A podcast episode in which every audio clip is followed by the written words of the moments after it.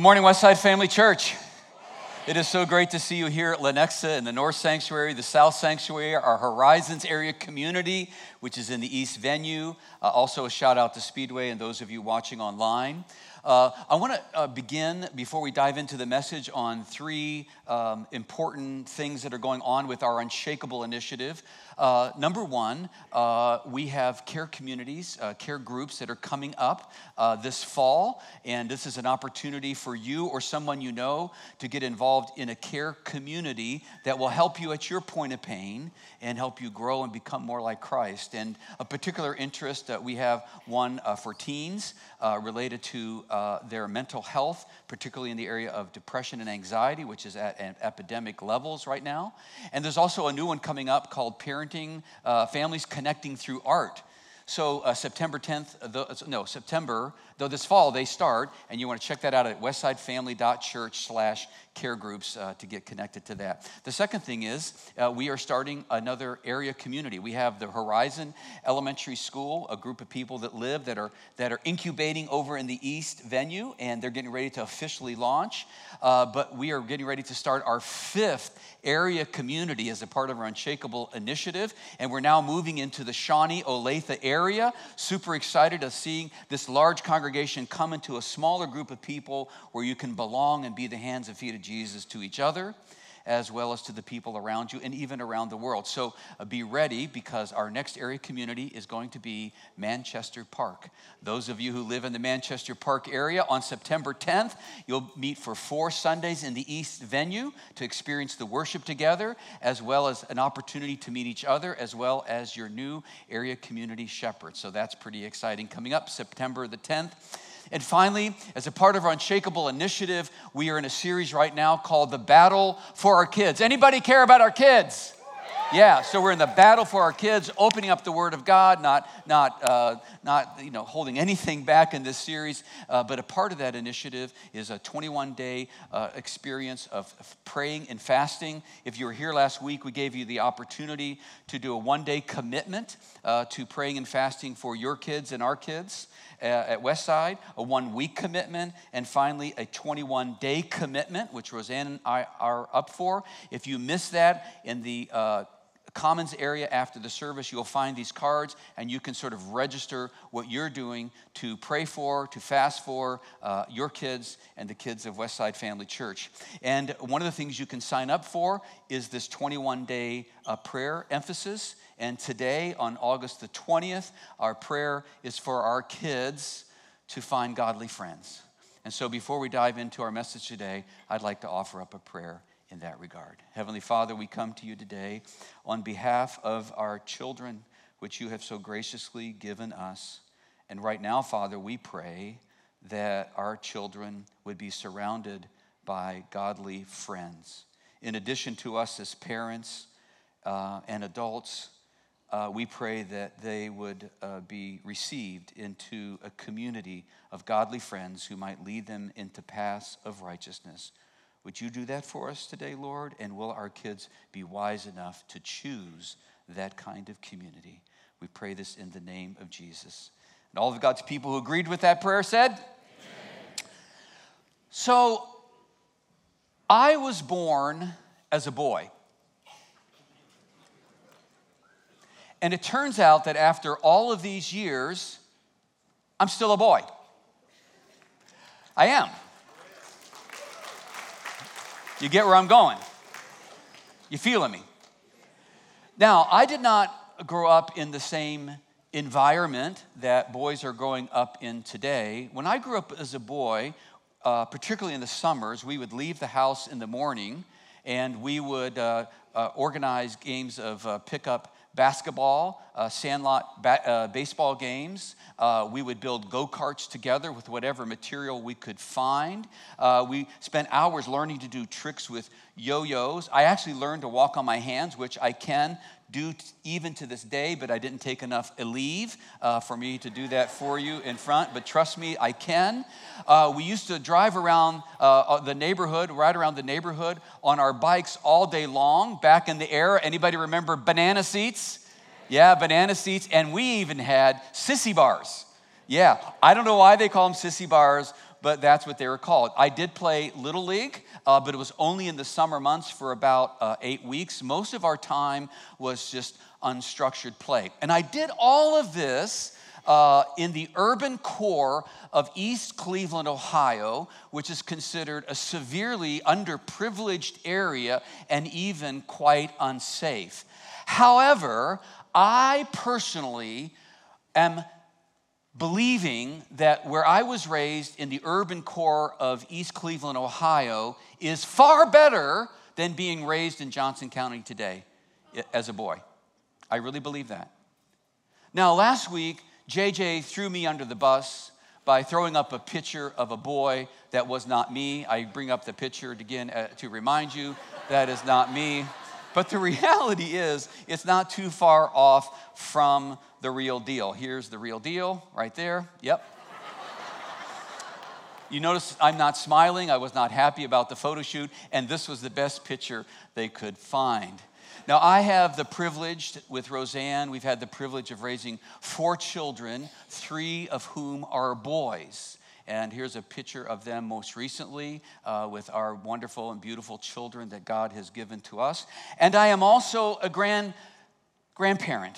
Uh, my daughter has given us two wonderful uh, grandchildren. Uh, Ava is now 14, and Crew, a son, my grandson, is now eight years old. And he is a chip off the old block. Take a look at this picture. There he is, right there. He actually doesn't wear glasses. He's actually sporting my first pair of glasses I received in the fourth grade. That's what he has there. Here's a picture of us hunting frogs. Yes, hunting frogs. What would we do if we caught one? We have no idea, but we're out in the evening hunting for frogs. And this little video clip is what boys do best we fight.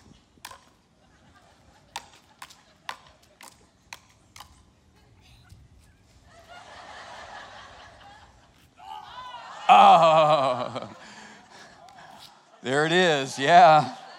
So I am concerned about Crew, and I'm worried about him. Not so much because of Crew, but because of the era by which he has been called to be raised. And specialists are now referring to this era for boys as the boy crisis.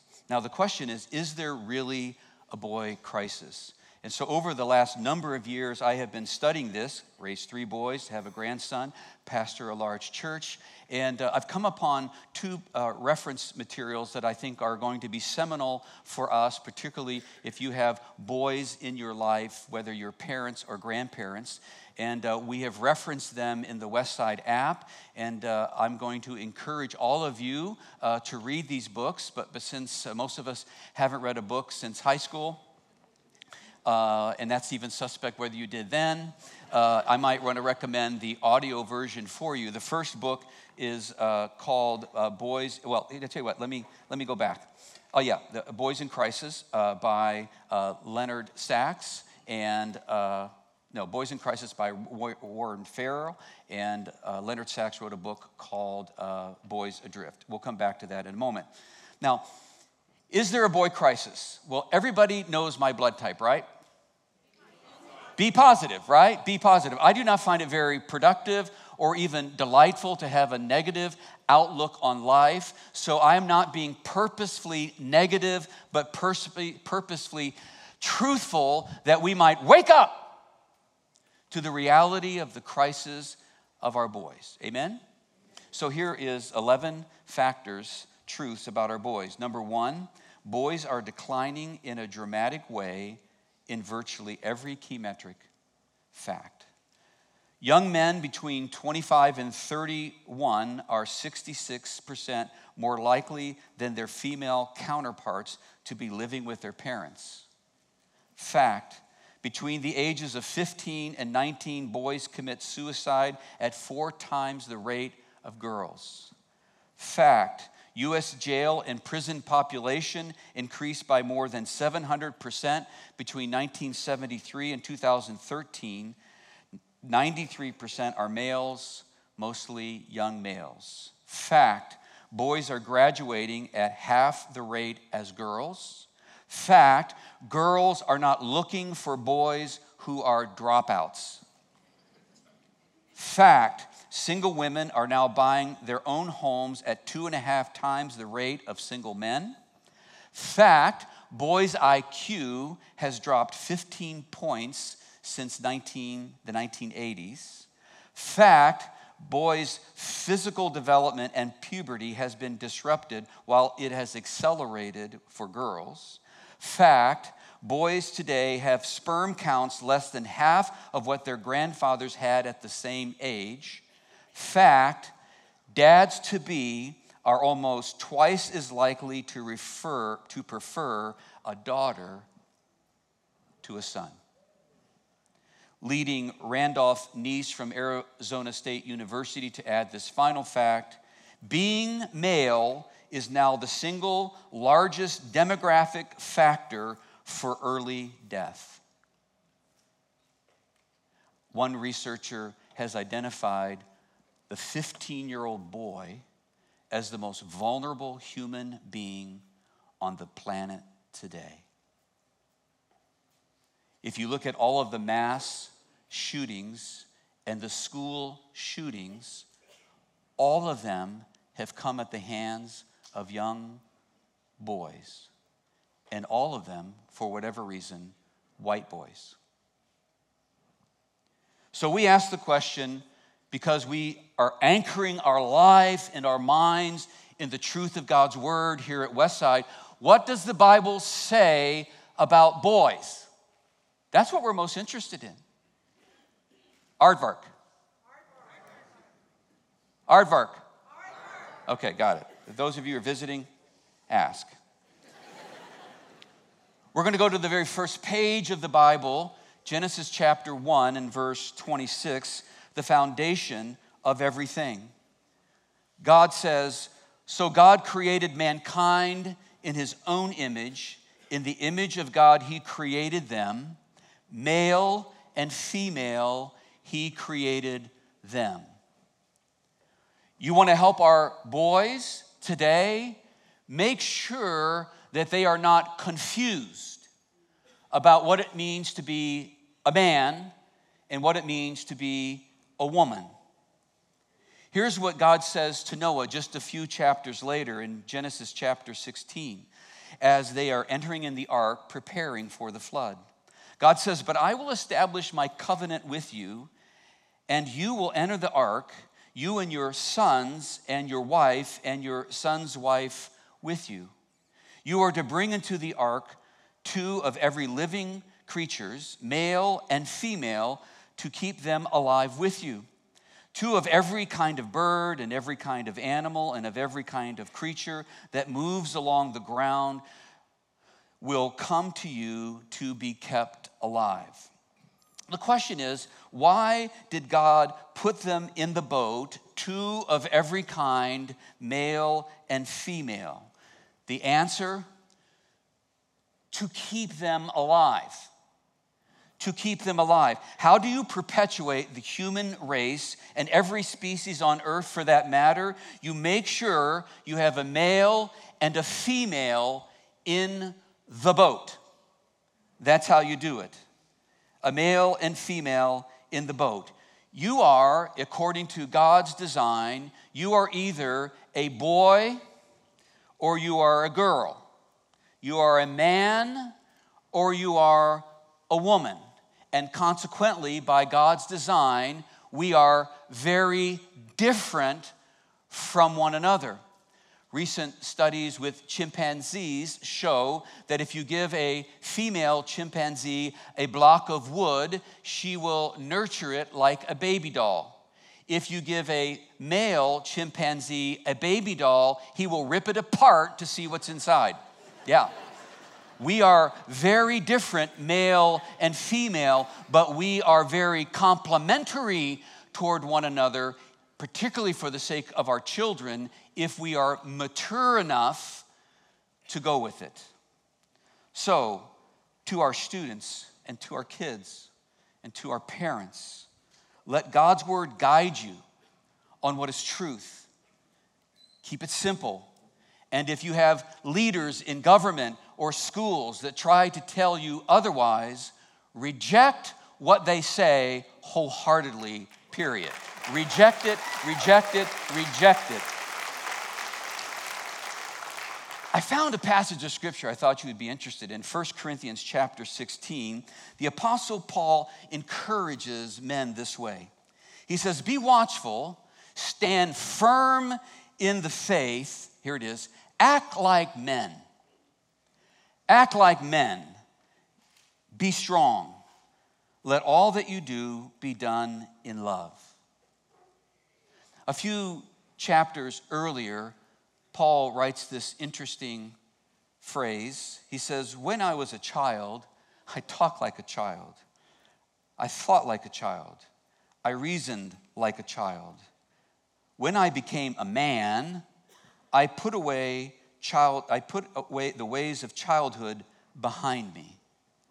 What's he saying? There is an appropriate time to be a boy, but eventually we need to come alongside of our boys and help them grow up. We need to help them grow up. Our job is to partner with God and the community around us to shape our little boys into men and our little girls into women. Now, the phrase act like men in be strong is reminiscent of a phrase we see over and over again in the Old Testament that God would speak into the lives of young men before they went into battle. Of particular note is God speaking it multiple times to the warrior Joshua. I'm interested in the life of King David. He is on his deathbed and he's getting ready to pass the throne to his son Solomon, and he offers up these final words to him in 1 Kings chapter 2, beginning in verse 2. David says to Solomon, I am about to go the way of all of the earth. So be strong. Here it is act like a man. What does it mean to act like a man according to the principles of God's word? Here it is observe what the Lord your God requires, walk in obedience to him. And keep his decrees and commands, his laws and regulations, as written in the laws of Moses. Do this so that you may prosper in all you do and wherever you go and that the Lord may keep his promise to me if your descendants watch how they live and if they walk faithfully before me with all their heart and soul, you will never fail to have a successor on the throne of Israel. I believe that one of the reasons why we have all this talk today about toxic masculinity and patriarchalism is because men have not been fully trained in the instructions of God of what it means to be a man. What it means to be a man. We are told in scriptures that we need to be strong and courageous, but we need to anchor that in our faith in God and make sure that we are driven by our love for God and love for others above ourselves. Let all that you do be done in love. Can I get an amen? Amen, amen to that, right? Now, let's turn the corner. We've got the biblical foundation. What can we do to help our boys? So I'm going to put up the two books where I'm getting this research from. The first is the book Boys Adrift subtitled The Five Factors Driving the Growing Epidemic of Unmotivated Boys and Underachieving Young Men by Dr. Leonard Sax. And then the second book, The Boy Crisis Why Our Boys Are Struggling and What We Can Do About It by Dr. Uh, Warren Farrell and Dr. John Gray. I uh, took all of the research and I boiled it down to the top five causes today for why our boys are in this crisis and a few recommendations of what we can do about it. The first one is teaching methods. Teaching methods have helped to create the crisis. Two things come to mind. First of all, kindergarten. Kindergarten used to be a time when boys and girls would explore and they would play. But somewhere along the way, a few high Q knuckleheads decided to make kindergarten a place where you learn to read by the end of kindergarten. It sounds like a good idea, but it turns out to be a woefully bad idea.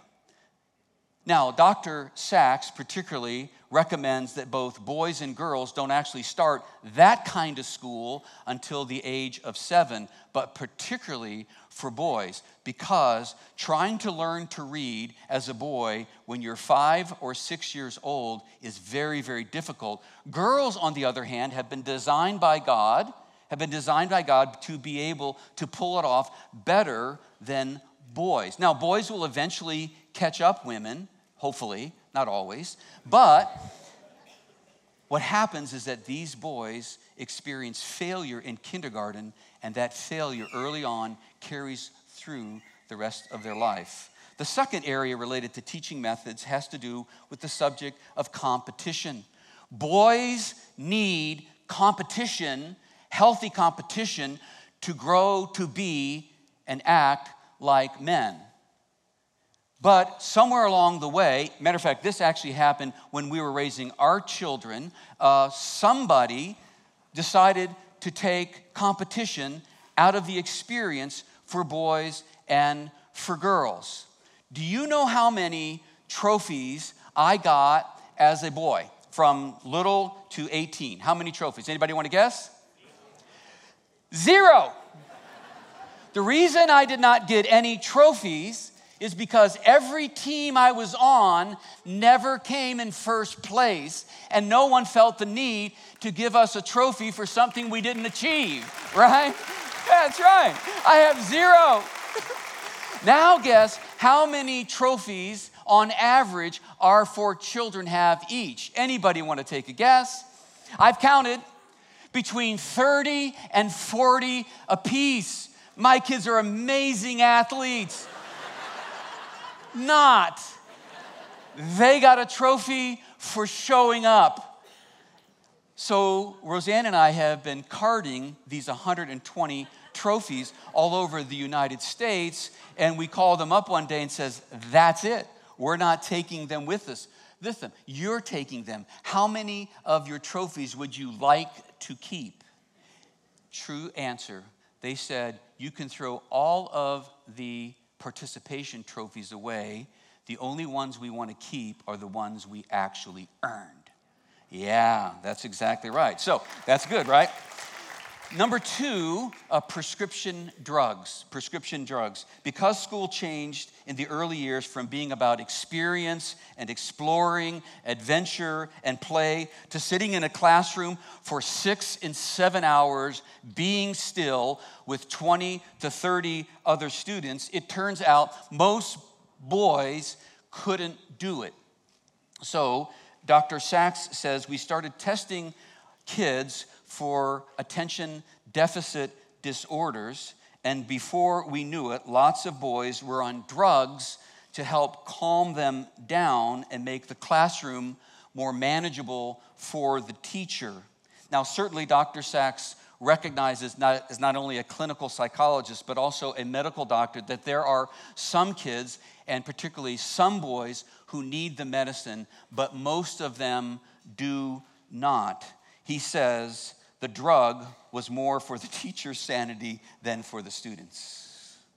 Looking back now, years later, researchers have discovered that these drugs are now responsible for damaging the area of the brain that stimulates drive and motivation and even creates depression years later in our young adults. Number three, video games. I know, I had to talk about it. Video games. Now, to lower the boy's heart rate, there is some value in video games. There is the dexterity that comes. There is the return of a little bit of competition where you get rewarded uh, for winning. And there's even a slight, if in, done in balance, a dopamine hit. Whenever you get something, it releases a happy drug in your brain that makes you feel good. But if it's not kept under control, it has a lot of devastating values. And one of the major ones is that it, um, it disengages you from the real world. You become anti social. It turns out relationships virtually in a video game are easier for boys to manage than real relationships. And I have seen boys today that are zombies. You come face to face with them, and the lights are on, but nobody's home. Where are you? And here is a fact I only speak the facts here is that it turns out that girls go after alpha dogs. Did you know that? Girls want the alpha a dog. And so that means statistically 66% of the women are going after 10% of the men, of the boys. And none of that 10% are boys that hang out in the basement playing video games all day. If you want the girl, go outside. Right, girls?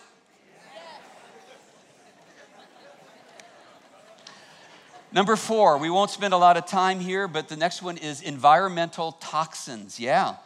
So I won't spend much time here, but Dr. Sax uh, reports that this is a real issue, and it boils down essentially to one single thing.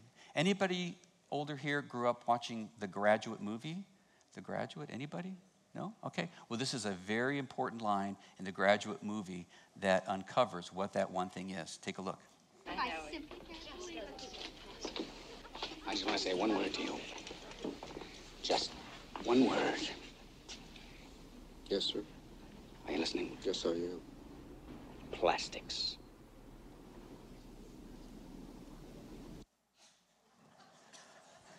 Plastics has been extremely beneficial in the economic development within America, but has been, as it turns out, very devastating to our boys, specifically plastic bottles. This wasn't the case when I was growing up. There's no way in heaven my dad was going to buy water in a plastic bottle, right? Some of you are older, there's no way. It's like, so that's like, you know, hair tonic, you know, oil. You know, it's like, no, not buying that. Um, we always drank out of like real glasses but most of our boys, including in my era, were raised drinking out of plastic bottles and eating food wrapped in plastic. And it turns out that when you warm up the plastic, it releases estrogen that the boys intake into their body, which causes underdevelopment. They found this uh, a while back in streams and creeks where there were plastic bottles as litter, and they found male frogs who had developed female parts. And you take that over time with our boys, and one writer writes, The boys are losing daily a little bit of what it takes to be a boy. You may have noticed this more recently, but if you look at a 14 year old girl, oftentimes she looks like she's 18. If you look at a 14 year old boy, oftentimes he looks like he's nine. Enough said, check it out. But I wanted to save the best for the last, the most important for last, and that is this the devaluation of masculinity in our society and dad deprivation. Dr. Sax starts off one of his chapters by quoting a guy by the name of J.R. Moehringer, who writes To be a man, a boy must see a man. Sax writes, A boy does not naturally become a gentleman, by which I mean a man who is courteous and kind and unselfish. That behavior is not hardwired, it has to be taught. Then he goes on to ask this question What do cultures have, uh, what do cultures have, what do cultures that have lasted for hundreds or thousands of years have in common? And the answer every enduring culture Girls are led into womanhood by a community of adult women, and boys are led into manhood by a community of adult men. This community ideally starts with parents, ideally, a mom and a dad. Sometimes that doesn't work out. But all the research points to the fact that the biggest thing that our boys are struggling with is dad deprivation. This refers to a dad that never showed up, to a dad who left, or a dad who's in the home, but he's not showing up in the home. This is the number one cause for the boy crisis, and it doesn't just fall to the fault of men who are not showing up, but rather the modern feminist movement has helped to fuel the crisis. I draw your attention to a book that's in your Westside app notes by Louise Perry entitled The Case Against the Sexual Revolution. Now, here are four facts. Generally speaking, say generally speaking, are why our boys need good men in their lives. Number one, women create boundaries, men enforce boundaries. I heard this phrase many times as a little boy you just wait till your dad gets home. right? Number two, men engage in roughhousing with boys, which they desperately need. Number three, men take risk and push boys to their limits that help boys become more courageous. Courageous. Here's a picture that I found I think you might relate to. As the father sees it, as the child sees it, as the mother sees it.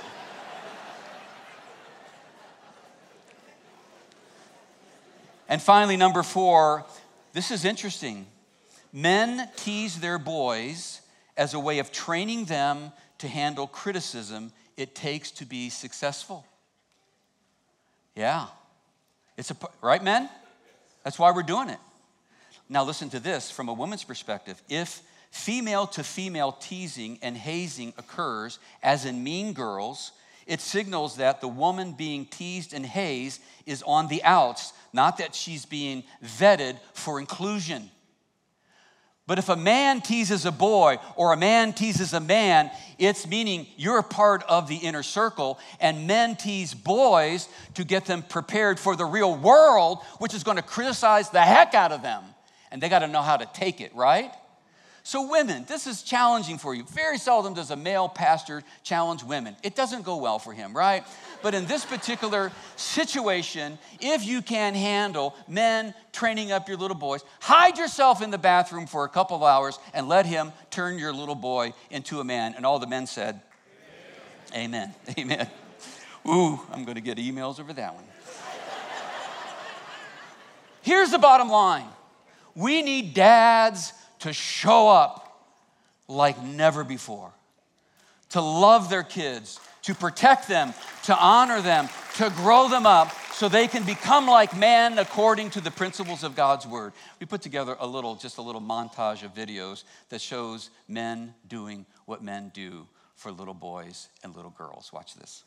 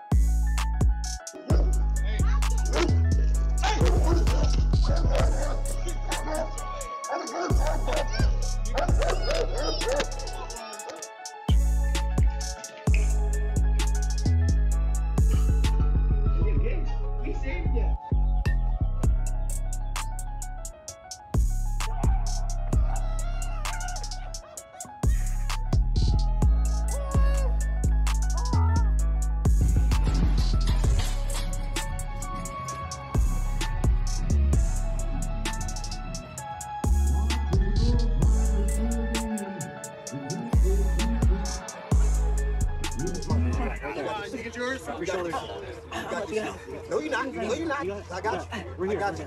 I got you. Mental. Mental. Mental, Jaden. Mental. Yes, you can. Yes, you can. Mental. Mental.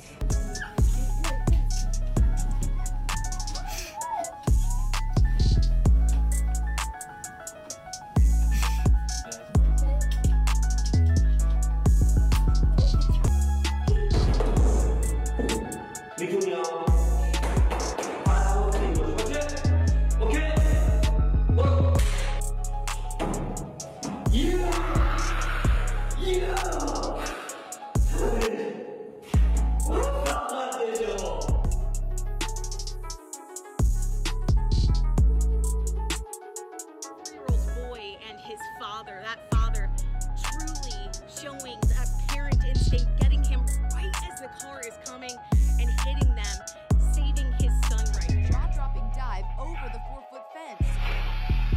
Straight into the pool, saving his little boy.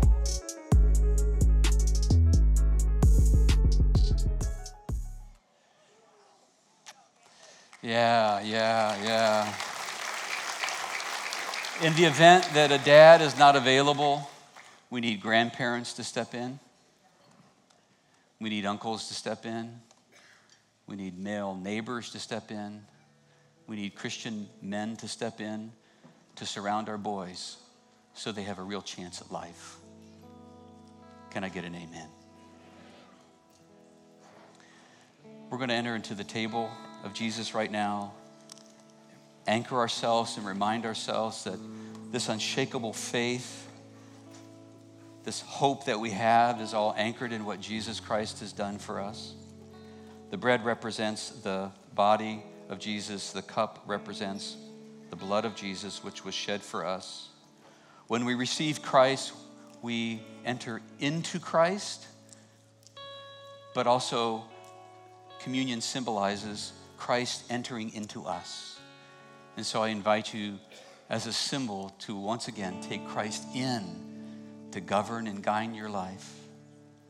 Father, we thank you for your Son who came as a baby, grew up as a boy, became a man, and out of love hung on a cross for us that we might have eternal life and abundant life now. And today, willingly, out of gratitude, we take him into our lives. In Jesus' name, amen. Church, the body of Christ. Church, the blood of Jesus. Be standing to your feet.